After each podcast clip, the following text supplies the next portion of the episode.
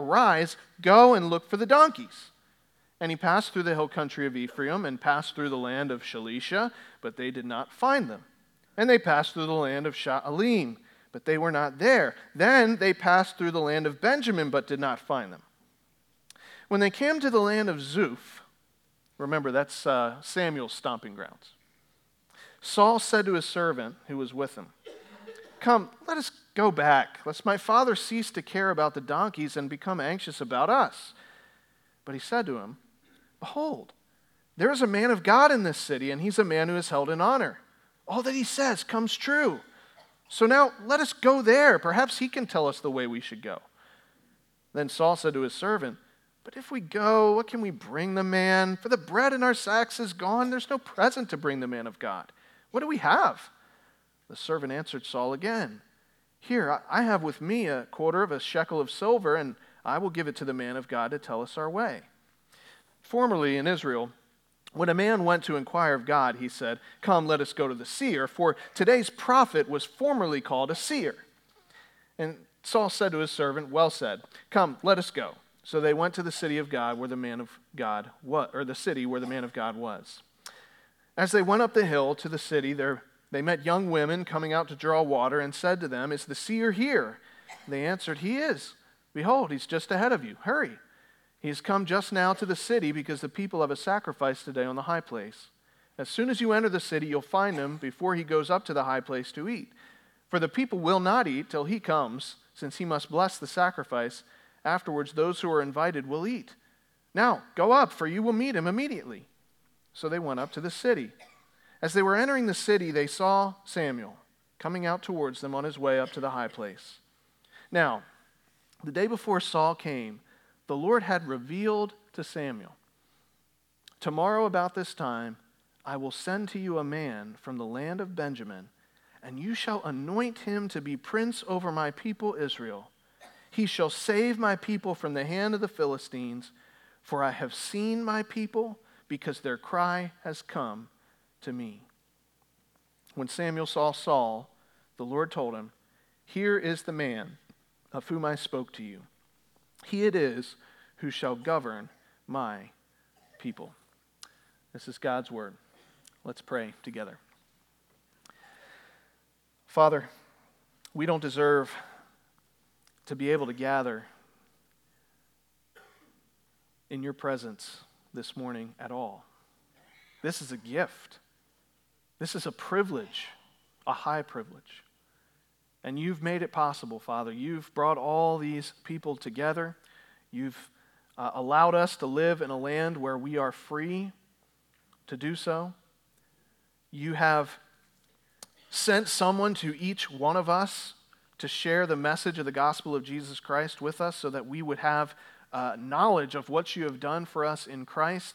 You have uh, awakened our hearts to see the beauty of Christ and to understand the truth of the gospel and to believe.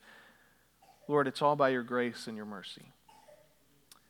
Lord, today as we examine this text, I pray that you would help us to see that the mundane details of our lives, the, even the painful circumstances we all face, they're actually under your control. And they're part of a good plan a plan that we don't always understand, but one that ultimately will bring you praise and glory in the new creation. So, Father, I pray that you would help each one of us to understand that for our individual circumstances today. Lord, before we examine this text, I also want to lift up those who are in pain, those who are grieving today. We think especially of Bobby Seaman and the entire Seaman family as they uh, share in grief today for the loss of Terry. I pray that you would comfort Bobby and, and that you would uh, just pour out your peace into her heart. Uh, I pray uh, that you would do the same for any who are here today and are bruised. Lord, we know that you have compassion toward the weak and toward the hurting. And so I pray that you would show that compassion, that mercy, and that grace to all of us this morning. Father, we pray all this in Jesus' name. Amen.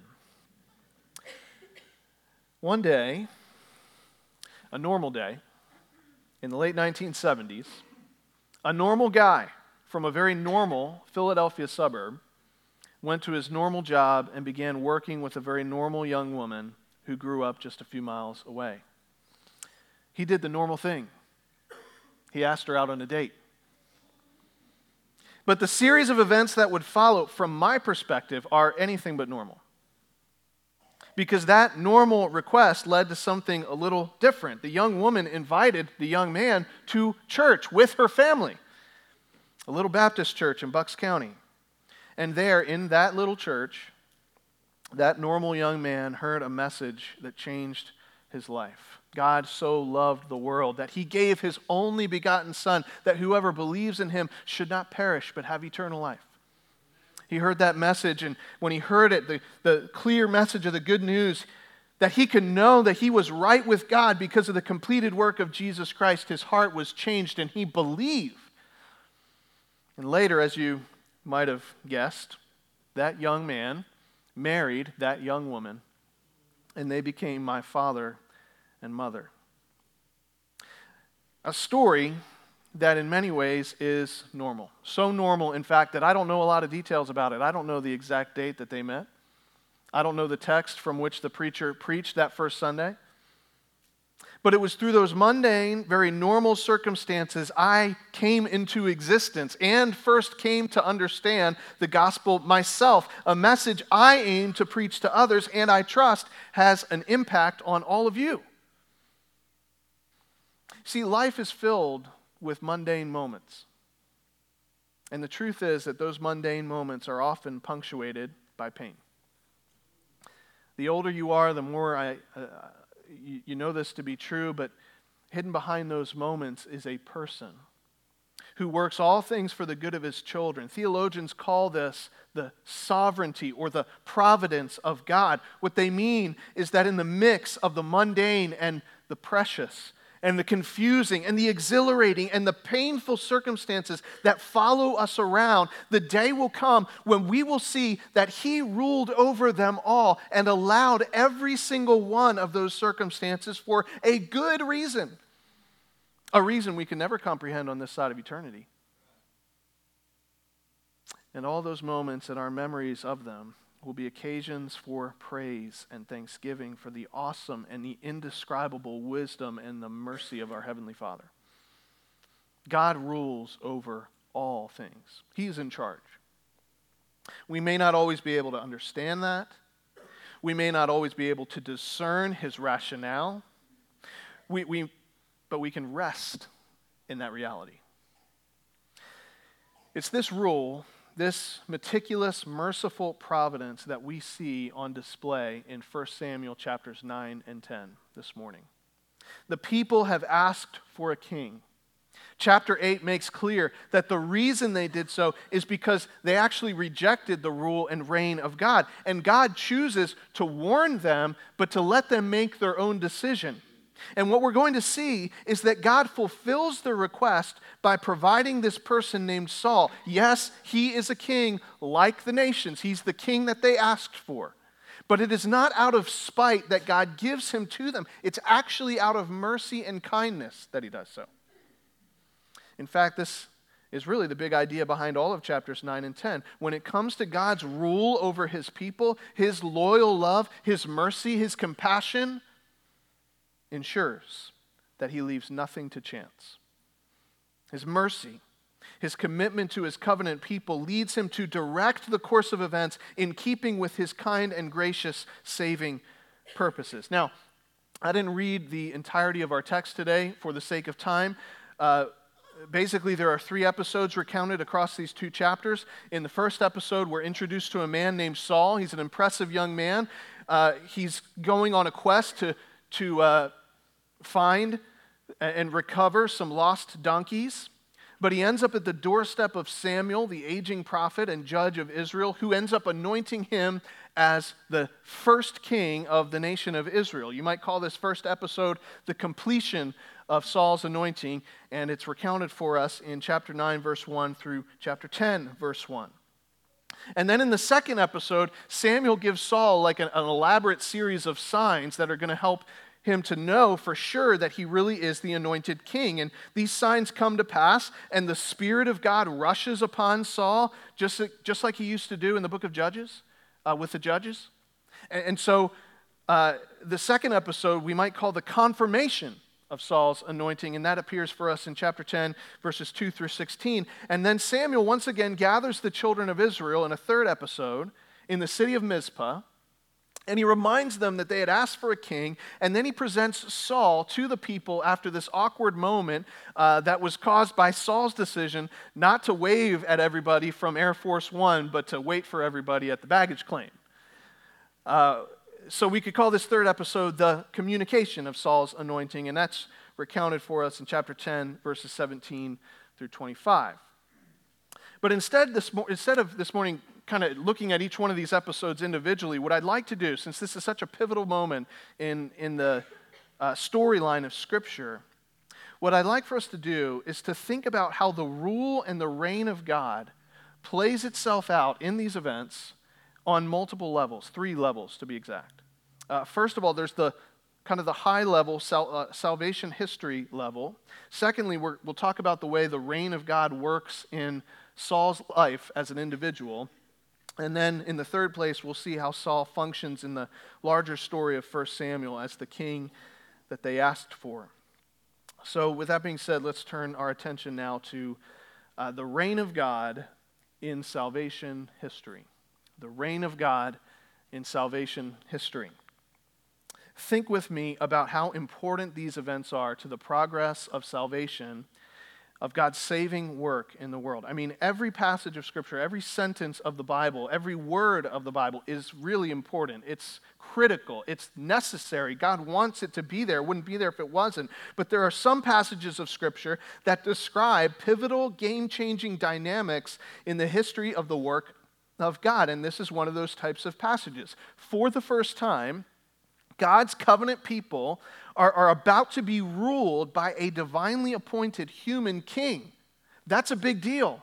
That's a major shift. That's huge. Yes, it might have come about in connection with the unfaithful request of the people of God, but it has, it's actually been God's plan all along. I mean, think with me back to the very beginning of the Bible Genesis chapter 1. God creates man in his image uh, he, he creates Adam and Eve, and what is the first thing that God does? It says that God blessed them, and he said to them, and he gave them some commands. He said, Be fruitful and multiply. And then what does he say? I want you to have dominion over the birds and the, the beasts and the, the fish in the sea. I want you to subdue the earth and have dominion over the rest of creation. Think about that.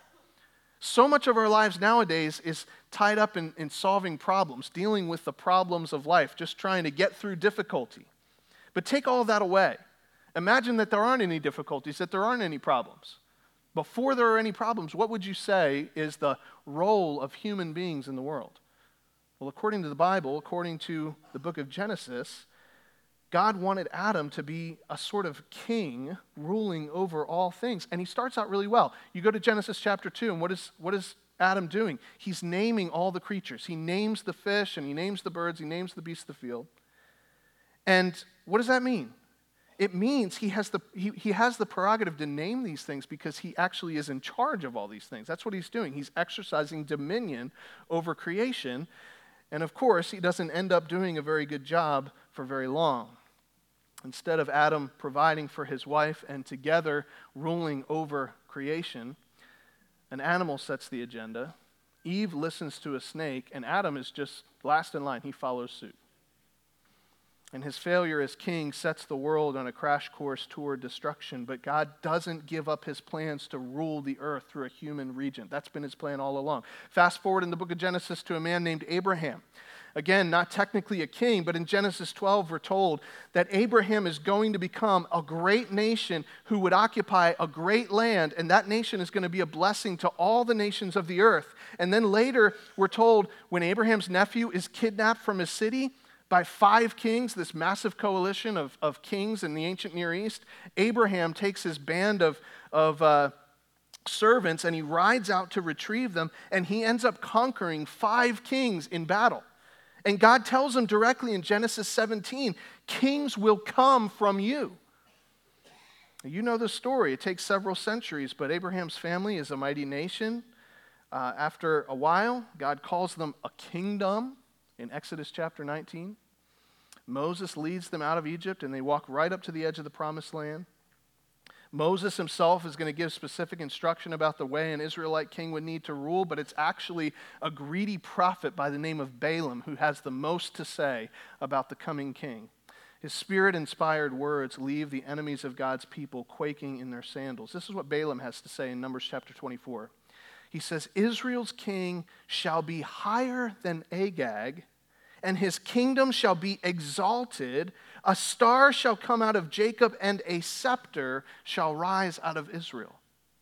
So, what that means for us, folks, is that God's people, anybody who knew the Bible, the, the Torah, the first five books of the Bible, that's the Bible that they carried around Anyone who knew that would have expected that at some point God was going to work on behalf of his people to provide a human king to rule his people and in this way to bless all the peoples of the earth. This was God's plan from the very beginning. And here in 1 Samuel 9 and 10, it's finally happening. And the way our writer presents it sort of plays this up the fact that Saul is an, he's anointed to this special role as a leader among God's covenant people. Uh, if you've read these chapters the last several days, you may have noticed the parallels between Saul's experience when he's tapped to become the next king and Moses' experience of being called to lead the people of God. I mean, think about it. Uh, just like Moses, Saul goes on a journey that requires him to get directions from a group of women at a well. Just like Moses, when Saul is honored with the privilege of prominence, he responds with this sort of false humility. Oh, no, no, no, I'm just a nobody. Don't pick me. Just like Moses, Saul is offered divinely ordained signs that confirm for him that he himself is being commissioned as the covenant head of the people of God. Go back and read it for yourself. I mean, the parallels between uh, 1 Samuel 9 and 10 and Genesis, or I'm sorry, Exodus 2 and 3 are striking. So here's, here's what the significance of that. What our author is telling us is something like this He's saying, hey, everybody, pay attention. God is doing something big with Saul. God is doing something like Moses level big. This is a huge thing, a huge historical moment. You say, Jake, I get what you're saying, but what is the point? What does that have to do with me today? Here's the point I would make to you do not make the mistake of thinking that all of the things that are happening in our world today are random meaningless, or out of control. Not true. The history of the world is not a sequence of unrelated events that we weave into an artificial narrative, nor is it the story of the never ending push and pull between the mighty and the weak. No, the events of this world constitute a grand story, not a made up story that's, that's fictional, but a true story, and the one who is writing this story is God Himself. And it seems as if so many of the things our, that our world has faced over the last several years, so many of the things that we know our kids are going to face in the years to come, are like pointless, are based on the whims of wicked people. But, friends, it's not true. We are scrambling, we are clawing our way back to a place, we just can't help ourselves, where we feel like we are in control again and managing the risk and looking and planning for what's ahead. And, and it's not working. And we're finally, I think, some of us, getting to the point where we are beginning to learn that it's just not going to happen. And that terrifies us because we want to be in control. We don't know what the markets are going to do. We don't know what the government is going to do. We don't know what Putin is going to do. We can guess. Sometimes we'll be right. Most of the time, we'll be wrong. And when I look at the changes that have taken place in my life since, uh, since I was a kid and how they've gotten faster and more dramatic with each passing year, and then I think about my own kids and the kind of changes that they're going to face that we don't know what they are, I'm overwhelmed by the reality that we just can't see what's coming. We don't have control. But what we don't need to do is to reach the conclusion that it's all out of control. No, someone does have control. Just because I can't control my circumstances, just because I can't control my future, that doesn't mean that God can't control it. God is in control. No, he's ruling and reigning over the course of human history, and you better be glad he is. We think it would be better if we were in charge. Not true. It is much better that God is in charge. Because his sovereign providence over the story of the world is driven by his good and righteous and merciful character. It's driven by his desire to see men and women come to faith and experience his everlasting joy and love. Much better to trust him than to take the steering wheel ourselves. In times of uncertainty, like the times that we're living in, I hear many Bible believing people begin to get very pessimistic about the future, very focused on the bad things that are coming. And listen, it's important that we are ready, that we are prepared to deny ourselves and to take up our cross and to follow Jesus Christ, no matter how hard it might be. But as you're wringing your hands about whether this or that headline is the four horsemen of the apocalypse, just remember this is important. Just remember that the same God who is going to make his enemies into a feast for every detestable bird, according to the book of Revelation, is the God who tenderly invites us to enjoy fellowship with him for all of eternity because he loves us and not because of anything he finds in us. Instead of worrying about whether your you know, smartphone or the barcode on the cereal box is the mark of the beast, in all seriousness, remind yourself that the person who is going to win in the end loves you and has staked his reputation on his willingness to keep his commitments to his covenant people. He rules and reigns over the course of human history. So be confident, be joyful, be busy in the Lord's work. Stop it with the doom and gloom. Live in hope, give others hope in Christ. Okay, let's move on to our second layer.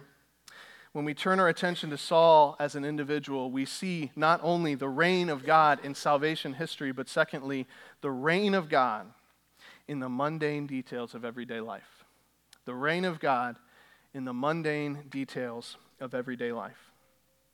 Notice all the detail that is included about Saul's quest chasing after donkeys. You ever find yourself chasing after donkeys? You know what I mean? I'm sure those donkeys were worth more to Saul's dad than they would be to us, but still. I mean, you can see it in your mind's eye. Here's Saul, it's like a montage from a movie. Saul and his buddy are clip clopping around the countryside and going after the donkeys. They go through Cool, no donkeys. Now they're in Garner, no donkeys. Then they end up in Mineral State Park, no donkeys. Finally, they're in Palo Pinto County. Maybe there's somebody here that can help us find our donkeys. Isn't there someone around that we could talk to? And the, the servant just happens to have some money to give the prophet. Saul kind of gives in, even though he's about had it with these animals. Seems like a lot of unnecessary random detail. None of it really comes into perspective, except when we get to verse 15 this is where we get a flashback of, of God's message to Samuel. Think about what God said to Samuel I am going to send you a man. Pastor and author Dale Ralph Davis calls verses 15 through 17 an intrusion. And if you think about it, that's exactly what they are. If you were to read the whole story and take those three verses out of the Bible, those verses that describe when God told Samuel what was about to happen, if you just take them right out of the, uh, the narrative, the whole thing would fit together. They're, they're an intrusion and it's on purpose.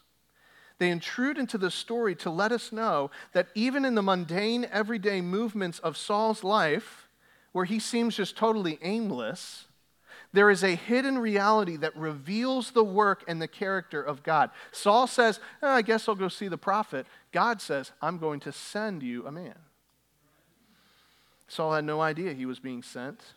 He was out looking for donkeys. But God's mercy and loyal love toward his people drives him to orchestrate a meeting between the kingmaker and a future king.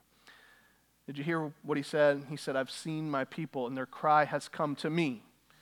God wants to rule and reign his people even in the mundane circumstances of his life uh, of their lives and so his mercy, his loyal love is what drives him to leave nothing to chance. Say, Jake, that might make sense if I were a king, if I were somebody important, somebody that's talked about in the Bible. But God doesn't care about the finer details of my life. It's so random.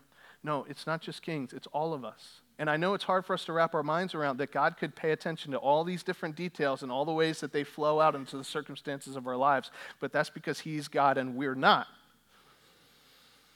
Dr. Bill T. Arnold, in his excellent commentary on 1st and 2nd Samuel, retells a, a, true story first published in the 1949 edition of Reader's Digest, and I'd like to read it for you.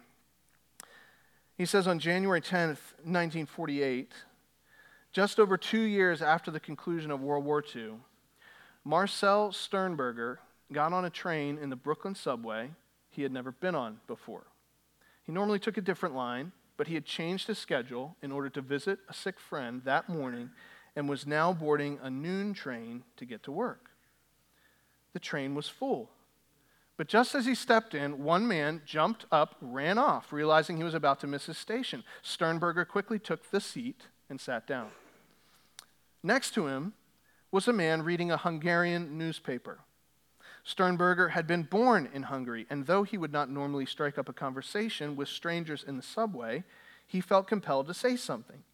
He looked over the man's shoulder and said in Hungarian, I hope you don't mind if I glance at your paper.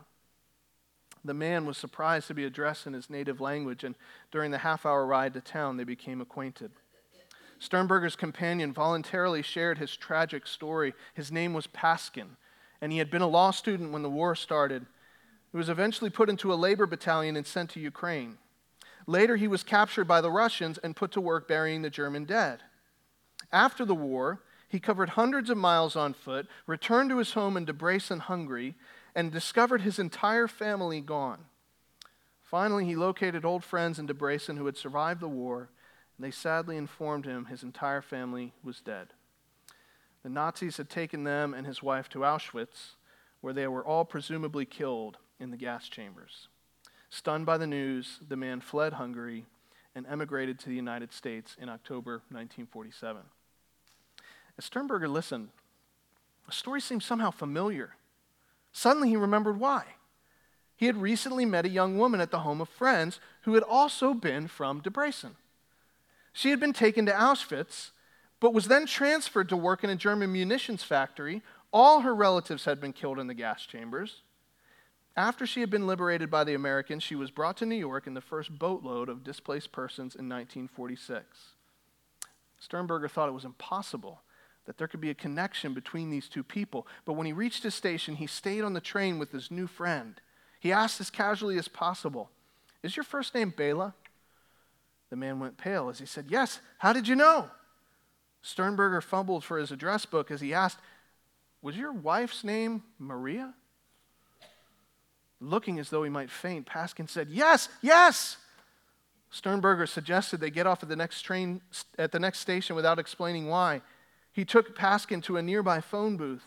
While Paskin stood there like a man in a trance, Sternberger dialed the number, and after a long delay, he had Maria Paskin on the line. He reminded her of their recent chance meeting. She remembered him. Without explaining why, he asked Maria where she had lived in Debrecen before the war, and she told him the address. Sternberger turned to Bela and he said, Did you live on such and such a street? Yes, Bela exclaimed, as he turned white as a sheet and trembled.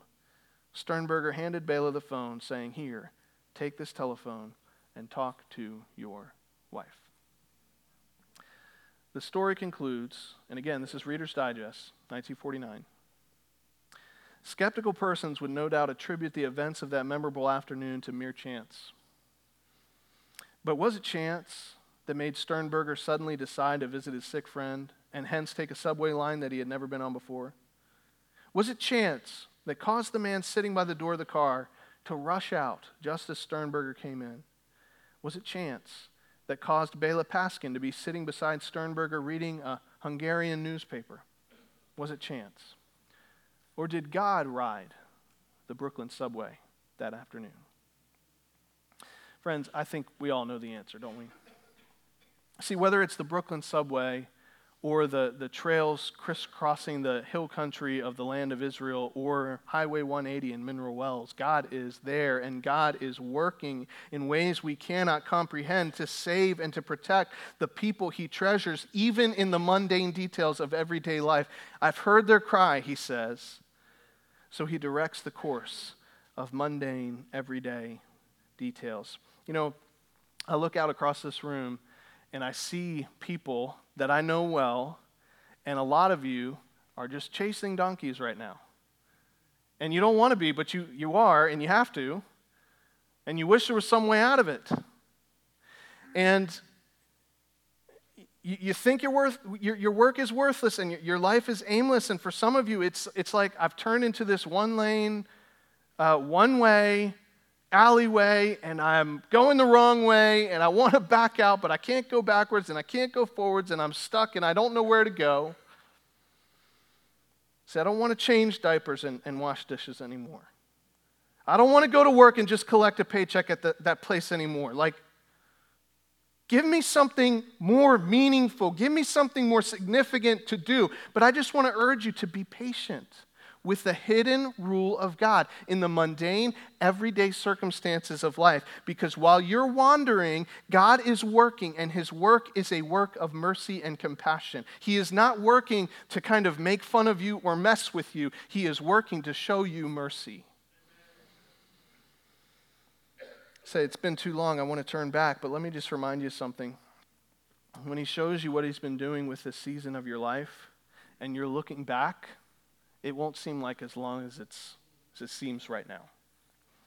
It always seems longer when you're in the middle of it. So wait on the Lord. Depend on His mercies, His loyal love to His people, and don't give up. Don't abandon what God has called you to do because it's lost its luster. Stay the course. We've seen God's rule, His sovereign providence at work in salvation history. We've seen it in the mundane details of everyday life, but now, uh, let's look at our third layer. Uh, let's think about what this passage says about the nature of King Saul's coming regime. I call this the reign of God in contrast to appearances. The reign of God in contrast to appearances. If you've read these chapters and you understand what's come before and what's coming after, you might feel a sort of uneasy tension about King Saul. Uh, in biblical narrative, the first mention of a character is always important to understanding the role that that person is going to play in the coming events. And notice that there's a sort of irony at play uh, in the way that Saul is presented. In the beginning of chapter 9, we're told that Saul has this impressive pedigree as the son of a wealthy landowner in a prominent tribe in central Israel. Not only that, he's a handsome man, the most handsome, like he, he won the male beauty contest or something like that. I'm not sure how we know that. But he, he's, he's really tall. And then, if you fast forward to the end of chapter 10, when Samuel presents Saul to all the people, he, he brings that same detail out. He says, Do you see him whom the Lord has chosen? There is none like him among all the people. Saul could have started as, as quarterback for Gibeah High School. I don't know if they had football back then, but he was this all star, all Israel, muscular golden boy that everyone was drawn to. In an age where the value of a king depended on his ability to go out in front of his people in battle, this was really important to them. This was a big deal. They didn't want a puny king. They wanted a king who could draw a bow and wield a sword, and Saul fit the bill. If they were after status, like we saw last week, then, then Saul was their man. He was perfect. All the other nations would see King Saul and they would think, wow, did you see Israel's king? Impressive. I don't want to mess with that guy. Certainly was the king they asked for. But then when you look at some of the other things we read about Saul, we're left with mixed feelings. And those feelings, at least in these chapters, they're like little gray clouds in the distant horizon. Like you're, you're planning a picnic and you've got the blanket and the basket and you're ready to go and you picked a perfect spot. And before you lay out that blanket, you look over into the distance and you see the clouds and you think, wait a second. Before I lay out this spread, I want to find out what those clouds are going to do. And that's the way it is with Saul. The first words out of Saul's mouth are him trying to turn back and give up. In fact, as we read through this narrative, we're going to see that Saul, he's always searching and never finding what he's looking for because he's always just in the wrong place or going about it in the wrong way. He gets to the city of, uh, where Samuel lives after a servant sells him on the idea. And the townspeople have to sort of spell it out for him. When he finally meets Samuel, he doesn't even know it's him. It's like he's just clueless. So Saul's going to get a real chance to do this right. We're going to see that in the weeks to come. Uh, we're going to see he starts out, he does some good things early on. But these little things that in these chapters make us a little bit nervous, they're going to blow up in a huge way in the years to come. And here's what that tells me what that tells me is that God wants us to learn something. We look at what we can see. I mean, that's all we can see, right? That's all we can do. We look at the outward appearance. We look at what we can see. We, we get excited about people who are impressive, people who look good, who look like they would be able to do the job. We love to be, we love to follow what is outwardly impressive and handsome and muscular. Think about the billions of dollars we spend on uh, going to the gym or wearing makeup or dyeing our hair. But the children of Israel are going to learn that a king who's nice to look at is not necessarily the king who needs to be in charge. God rules and reigns in the world. He is the sovereign king over his people, and his mercy drives him to leave nothing to chance. But I want you to know and understand that God's rule and reign so often operates in contrast to what we can see. Uh, you know, I cannot help but think about our own search for leaders here at Indian Creek you know, wh- wh- whoever they might be elders, deacons, teachers, a new youth pastor. You know the temptation? Hey, look at that guy. He's well dressed, he's good looking, physically fit, nice smile, great personality. He's a winner. He'll take us to the next level. Wait a second, not so fast. Just because he took his team to the championship doesn't mean he's God's man for Indian Creek. Stay focused on what is important. Jake, listen, I don't care about what he looks like. I, I'm not that shallow. I just know that people out there in the community, they're not going to follow somebody who isn't impressive. Okay, so what you're saying is you're trusting a man's outward appearance to do the work of the Holy Spirit. The question is, what is his heart like before the Lord? So if we end up having, listen, if we do end up having a candidate come in for this position and he's got big biceps and, and, and beautiful hair, you know, and perfect skin or something like that, don't hold it against him. I don't know. But don't get distracted by it either. It's not necessarily what we need. You remember the passage Sarah read earlier in the service. Think about that perfect king. Who is the perfect king that we could have? The perfect ruler. Is he somebody that's impressive to look at? No. What did Isaiah say? He had no form or majesty that we should look at him, and no beauty that we should desire him. His appearance was so marred, beyond human semblance, his form beyond that of the children of mankind. King Jesus didn't stand head and shoulders above the rest. He wasn't impressive or beautiful. His appearance wasn't anything to get excited about, and yet he rules and reigns with perfect mercy. Listen, if you're here, and you're not a Christian, let me make something clear. We were made to be led. God built this into creation. We were made to be led by a human king that represents our Heavenly Father perfectly. We need that. You need that. But if you are looking, you, you need a leader, is what I'm saying. But if you're looking for someone who is impressive by the standards of the world, then King Jesus isn't going to capture your affections. And what I'm telling you is that you're looking in the wrong place. We'll see that in Saul's life. You're going to find yourself enamored with the impressive, and it will destroy your soul. But if you lay aside your desire for prestige, for influence, for importance, for status, if you humble yourself and call out to King Jesus as your Lord and Savior, you will find that there is beauty in his cross, that there is glory in his sufferings, because those sufferings, those nails, those strikes of the whip, they are the things that paid for our forgiveness and our redemption. Do we remember that today? Do we remember that God's rule and reign often works contrary to appearance? Uh, appearance? How easily we forget. We want a program that's slick and impressive. We want to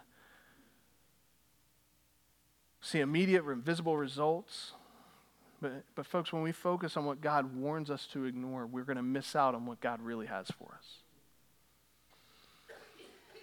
May it never be at Indian Creek. May it never be that a desire for bells and whistles drives our every decision as a church.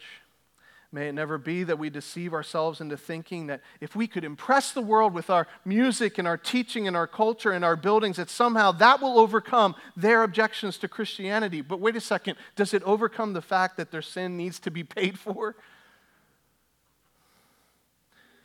I'd rather just entrust it to King Jesus, the man of sorrows, acquainted with grief, born in a manger, mangled on a cross. I need a king, but the king I need is not the guy who looks good, it's the God who is good. Do you need hope today? Today, do you need hope? Don't look for it in the guy who has a, a nice tan and the muscles and he's got millions of followers. No, look at the lowly. I'm serious. Look at the people who are suffering. The people who still have hope, who still light up with joy in Jesus, even though they're going through the worst circumstances you can imagine. Look at that. You will see what drives real hope. That's our King Jesus. He rules, he reigns in the course of human history. He rules and he reigns in the mundane, mundane, details of everyday life. He rules and he reigns in contrast to appearances. He leads his people, and it is his mercy that dictates that he leaves nothing to chance. The question is simply Have you bowed the knee to the real king? Have you recognized his sovereign providence when you watch the news? When you're stuck searching for donkeys, when you're stuck in the mundane details of everyday life? How about when uh, have you come to a place when you're no longer concerned with the outward appearance, but you've committed to trusting the one who was despised and rejected by men? Let's let him be our king. Let's bow to him. Would you pray with me now? Father, I want to thank you for this wonderful church and the testimony of so many dozens who sit quietly and humbly and don't draw attention to themselves, but if we watch closely, we see that though, though there may seem to be nothing important to look at, there is a lesson to learn. That you are in charge, that you bring hope, that you show mercy, and that that mercy works itself out by your sovereign and wise hand, even when things are difficult, even when life is mundane. And it does, and you do that even in contrast to the things that we think are going to get the job done. Father, I pray that you would show us, expose us the ways in which we've been enamored with that which is impressive. And I pray that you would point our hearts by faith to you and to your Son, Jesus Christ, who didn't impress a lot of people when he was walking this earth, but who has absolutely changed millions I pray that that change would take place in hearts today as we respond to your word. And Father, we pray this in Jesus' name. Amen.